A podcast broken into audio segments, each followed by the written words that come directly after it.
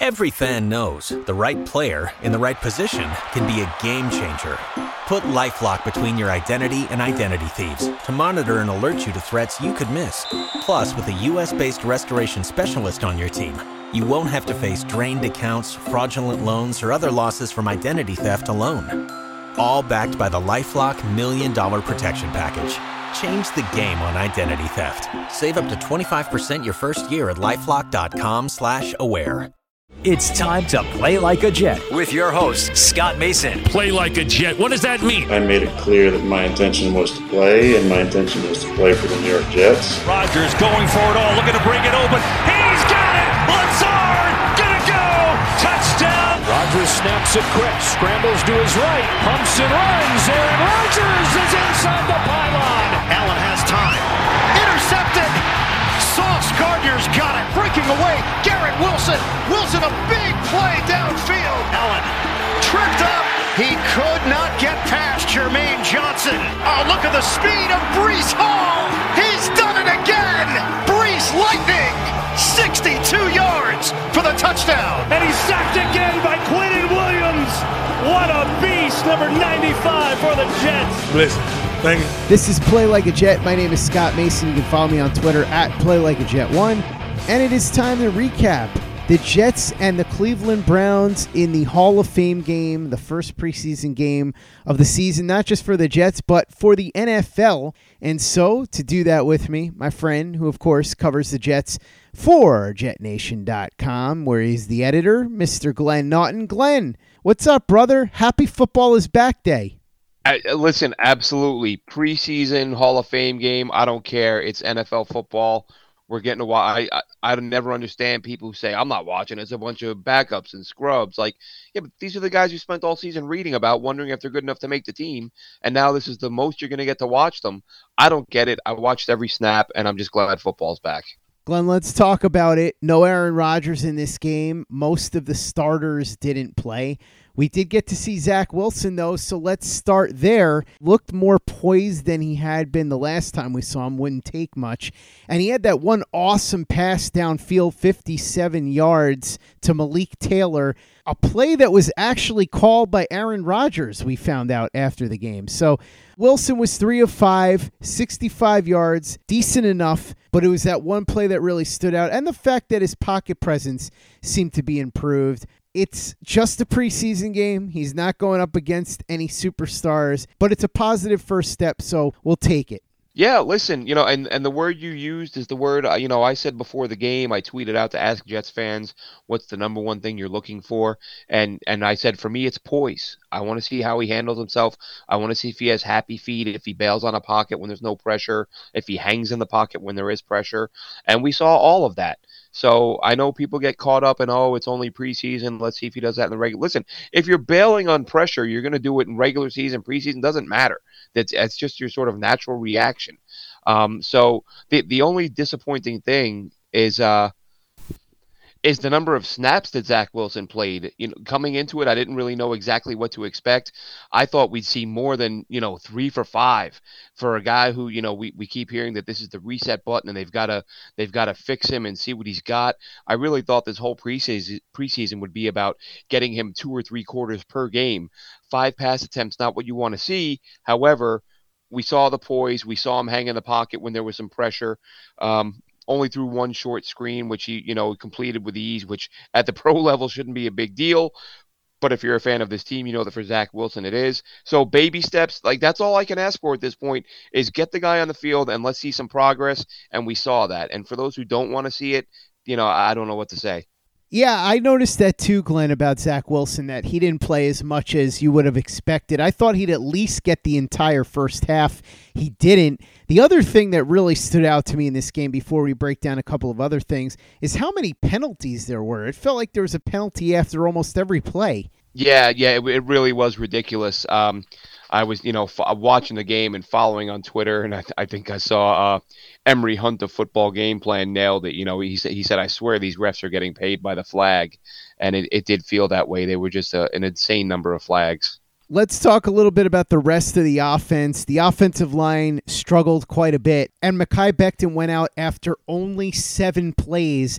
Robert Saleh had said beforehand it was going to be 25. He went out of his way in the post-game presser to say that this wasn't a big deal, but he did say that Mekhi Becton told him that his knee was feeling it. Becton said after the game that he felt like this is going to be the new normal for him and he's just going to have to learn to deal with it, that he's going to have discomfort in that knee. Not really what you wanted to hear. You were hoping to see him be able to be out there for a while and show you that he could be on that knee and that it wasn't going to be a chronic problem, but this certainly seems like a setback regardless of whatever Robert Saleh tries to say yeah, it really felt like Saleh was downplaying it and sort of going out of his way to make it sound to minimize it as as much as possible. Um, you know, he he he was even, you know, he just said Mekhi communicated that he was feeling it. Like he didn't want to just say Mekhi told us his knee was bothering him, so we pulled him. You know, Mekhi communicated. He was communicating with the trainers and he was feeling it. But it's okay. We're not worried. He went back in the game for field goal, which to me is a really weird thing too. Like if you're not okay to play, you're not okay to play. It shouldn't be like, well, we're going to take you out of the game, but we're going to send you back out on field goal unit. Um, that you know, the good thing was that Mekhi Becton didn't leave the field. He didn't go back to the locker room. He didn't come out in street clothes. Like he was on the sideline with his gear on. Uh, I saw him standing there late in the fourth quarter. Uh, but it, it is concerning. I mean, listen, I'm I'm someone who's been overly vocally supportive of Becton, um, but for him to say, "Well, this is my new normal, and my knee's just going to hurt," you know, a lot it's like, well, how how often is this going to be a thing? Like, is the new normal? Does it mean that every every two or three practices you're going to need a day off? Like, how bad is this going to get?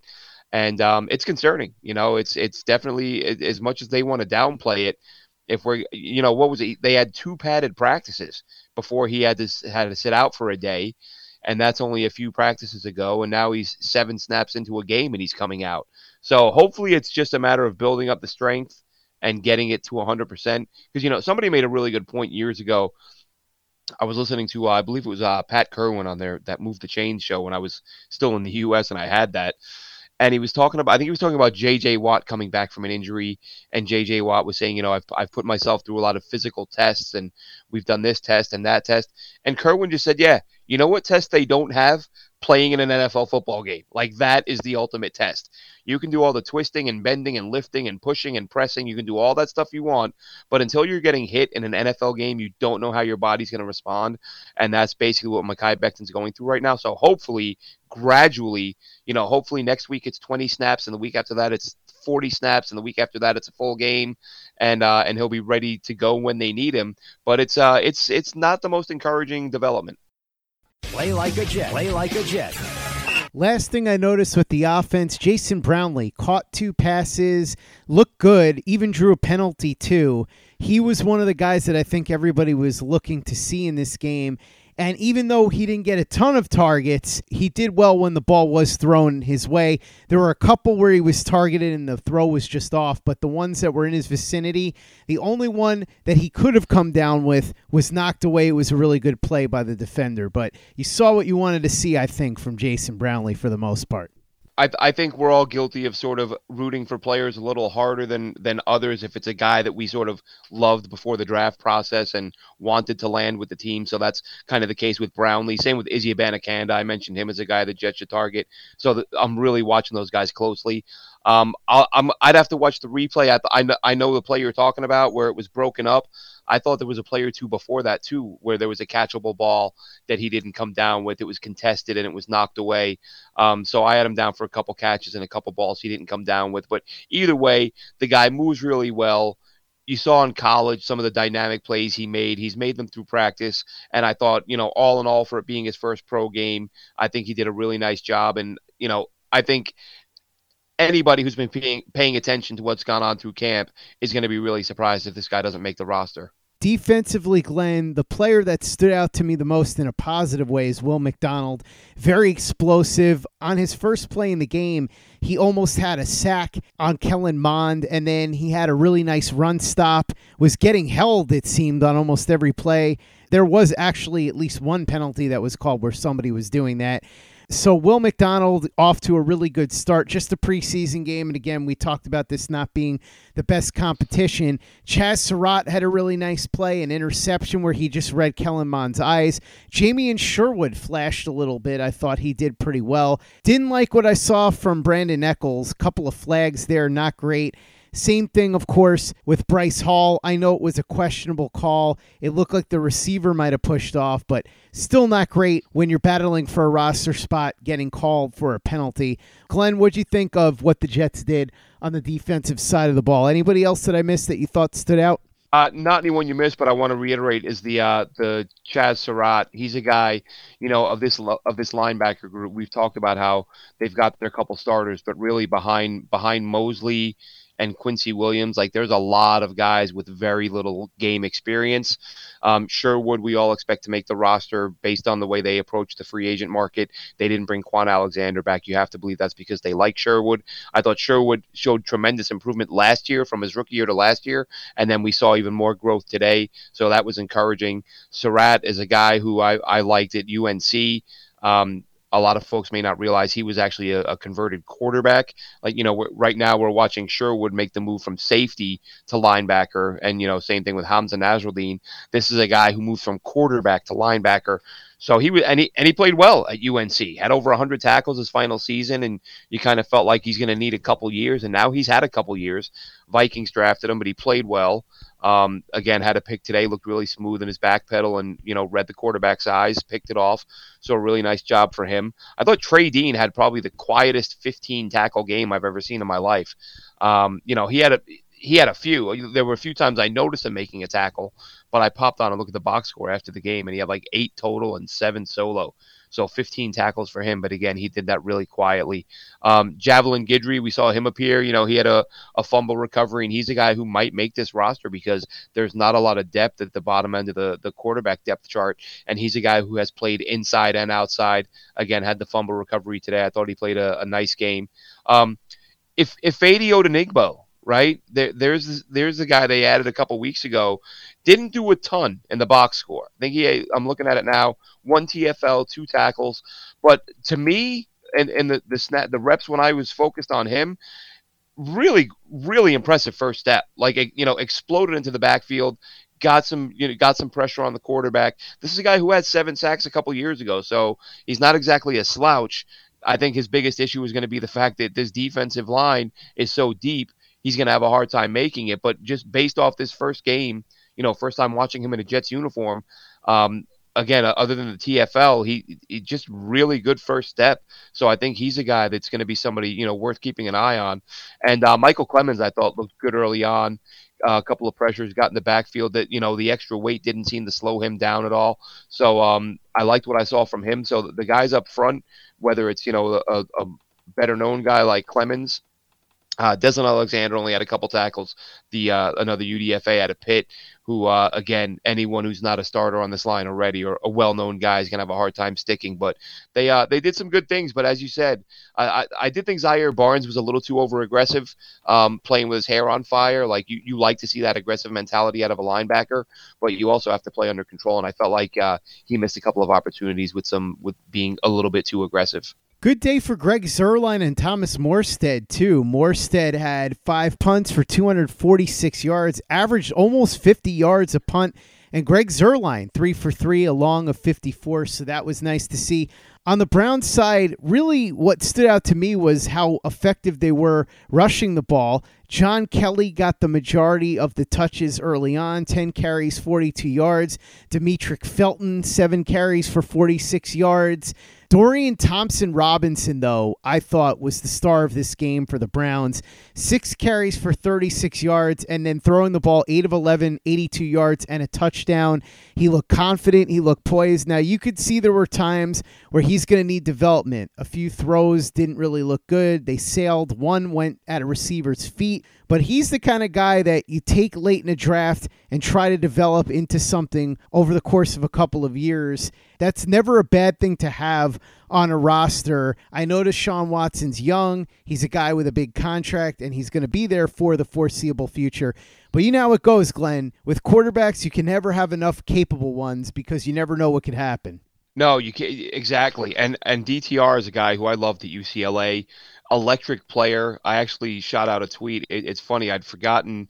I'd even forgotten until tonight that the Browns added him. And then when he came in the game, I thought, oh, you know, DTR. I forgot where he went. And when he had that that the run play where he got out in front and blocked, I recalled right away. I thought, you know what? I saw him do that a couple times last year, and I went into my highlight archive from last year's games and looked up my my DTR folder, and bang, right away, you know, I was able to find a couple plays where he hands the ball off, gets out in front of Zach Charbonnet, and and hits a linebacker or a safety. Like that dude is not afraid to get after it. And I mean, listen nothing is going to rally a team around a quarterback like seeing him get out in front and block somebody because it's just not something you see in today's game. But he, he did it in college. You saw it again today. I'm sure if he gets to a certain status, they'll stop him. They'll tell him he's not allowed to do that anymore. But uh, you love the heart. I think I read somewhere that he, he threw the the the fastest. Um, the fastest measured pass at the combine, if I'm not mistaken. Uh, Thompson Robinson. So he's got a cannon. He can run. He he plays with the mentality that you absolutely love to see out of a quarterback. So Cleveland got themselves a really really interesting football player, and and he he was the best player on the field tonight by a wide margin. Glenn, I thought it was a nice touch during the broadcast when they were talking to a bunch of the players that are getting inducted into the Hall of Fame on Saturday. We saw Darrelle Revis and Joe Klecko. Darrelle Revis was told that Bill Belichick once said about him that there wasn't a player that they geared their offense away from more than Darrelle Revis. And Revis seemed legitimately touched by that comment, said that he was choked up because he knows how seriously Bill Belichick takes football. And if he's saying that Darrelle Revis is the guy that he feared the most, of all the players that Bill Belichick's gone up against in his many years in football, it tells you something about his own standing in the sport. It's certainly true. Bill Belichick's not going to pepper guys with compliments for no reason. He's not that type. So if you're Darrelle Revis, you should take that to heart. It's an enormous compliment. I like the story that Demarcus Ware told about when he got drafted. Apparently, Bill Parcells wanted Shawne Merriman, who was awesome out of the gate for the Chargers, but then fell off a cliff with injuries, and we found out about the steroids and all that stuff. But Parcells was overruled by Jerry Jones, the owner of the Cowboys, who wanted Demarcus Ware. And they had a bet for a dollar. The bet was that Demarcus Ware had to average eight sacks a season for the first three years, or Parcells would consider him a bust and a bad pick. Ware averaged 12 sacks a season those first three years, and Jerry Jones ended up presenting Demarcus Ware with that $1, which I thought was awesome. Zach Thomas talked about how Jimmy Johnson is going to induct him into the Hall of Fame. It's kind of funny, by the way, Glenn, because we know that there's that relationship between Jerry Jones and Jimmy Johnson where there was always clashing and there was always arguing over who was more responsible for that Cowboys dynasty. So the fact that Jimmy Johnson is inducting Zach Thomas on the same weekend that Jerry Jones will be there inducting Demarcus Ware is pretty amusing to me.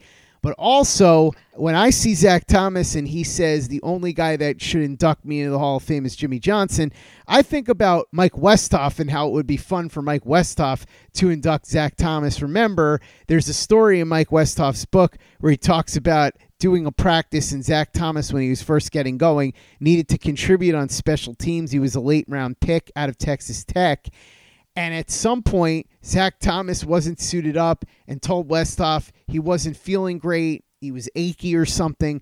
And Westhoff said, That's great. You can feel achy on a plane back to Texas Tech if you're not suited up by tomorrow or whatever it was. And sure enough, Zach Thomas found a way to play through the aches and the pains, and the rest is history. So Westhoff certainly had his role in motivating Zach Thomas as well and helping him get to a Hall of Fame career. But Glenn, overall, I really enjoyed these little bits and pieces on the sideline during the game.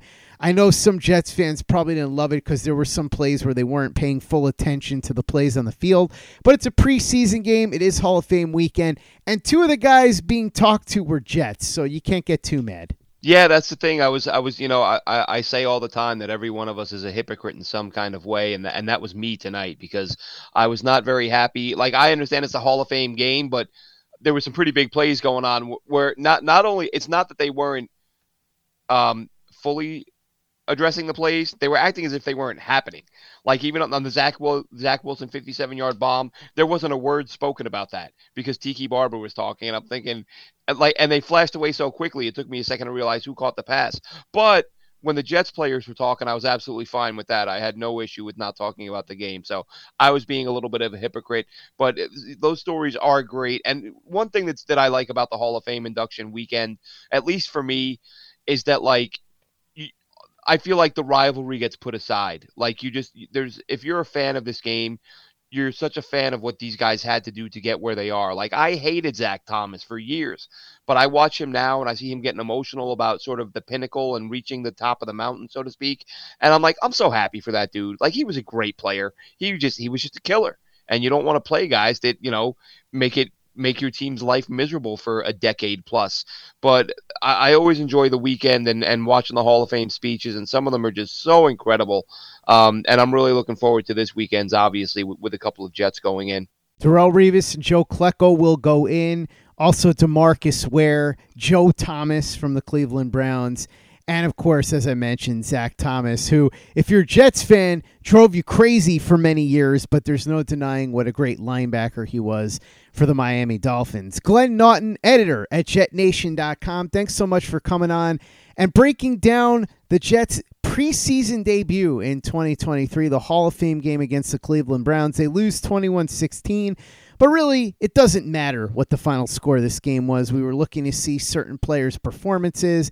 Next game, we will probably see more from the actual starters, so that'll be fun. That's against the Carolina Panthers on August 12th. In the meantime, Glenn, before we get to August 12th, there's plenty that's going to be covered, both at playlikeajet.com and, of course, at Jet Nation. What's going on at Jet Nation, and what should people be looking for over the next couple of days? Yeah, look, we're staying active. As I always say, most active inter- independent Jets message board on the web. The uh, the boards are always busy. You know, things die a little in the off season, as you would expect. But right now, of course, things are ramping up, and people want to talk about every player and every headline, and it's great. You listen, I get Twitter's a great outlet, but you go on a forum like that, and there's no character limit. You can post links and videos, and it's it's fantastic for that. And of course, I'm I've got Jet Nation Radio that I do episodes throughout the week. It's not a daily thing. It's a whenever things come up and there's something worth worth addressing. And then Dylan Terraman uh, does Thursday nights at 6:30 along with Chris Schubert from the Draft Network. Uh, Chris is from the Draft Network, but he's a diehard Jets fan as well. So they're Thursday night at 6:30. I'm throughout the week. You can check us out on our YouTube channel. Um, you can follow me at JN Radio underscore Glenn on Twitter, and yeah, just uh, we're just staying active with with all the news there is to cover. Make sure you check out everything that Glenn's doing over at Jet Nation and of course, make sure you check out everything we're doing over at playlikeajet.com and the Play Like a Jet YouTube channel. Some awesome all 22 breakdowns on our channel, including Jason Brownlee. That's a hot video that you're going to want to check out. Jason Brownlee getting a lot of buzz at Jets camp. Is the hype warranted? Watch some of his college tape from Southern Miss and judge for yourself. YouTube.com slash play like a jet also, make sure you visit our store, teepublic.com. That's teepublic.com. We've got the John Franklin Myers, Quinnen Williams, Bless You, Thank You shirt, the Play Like a Jet logo shirt, caps, mugs, hoodies. It's all there, teepublic.com. That's teepublic.com. And be sure to give us a five star review for the podcast on iTunes if you haven't done that already. Easy way to help out the show if you like what we're doing. Doesn't take you much time, doesn't cost you any money, but it goes a long way to help us out. So if you could go ahead and do that for us, we'd be quite grateful. And for the latest and greatest in New York Jets podcasts and content, you know where to go. That's Play Like a Jet Digital and PlayLikeAJet.com.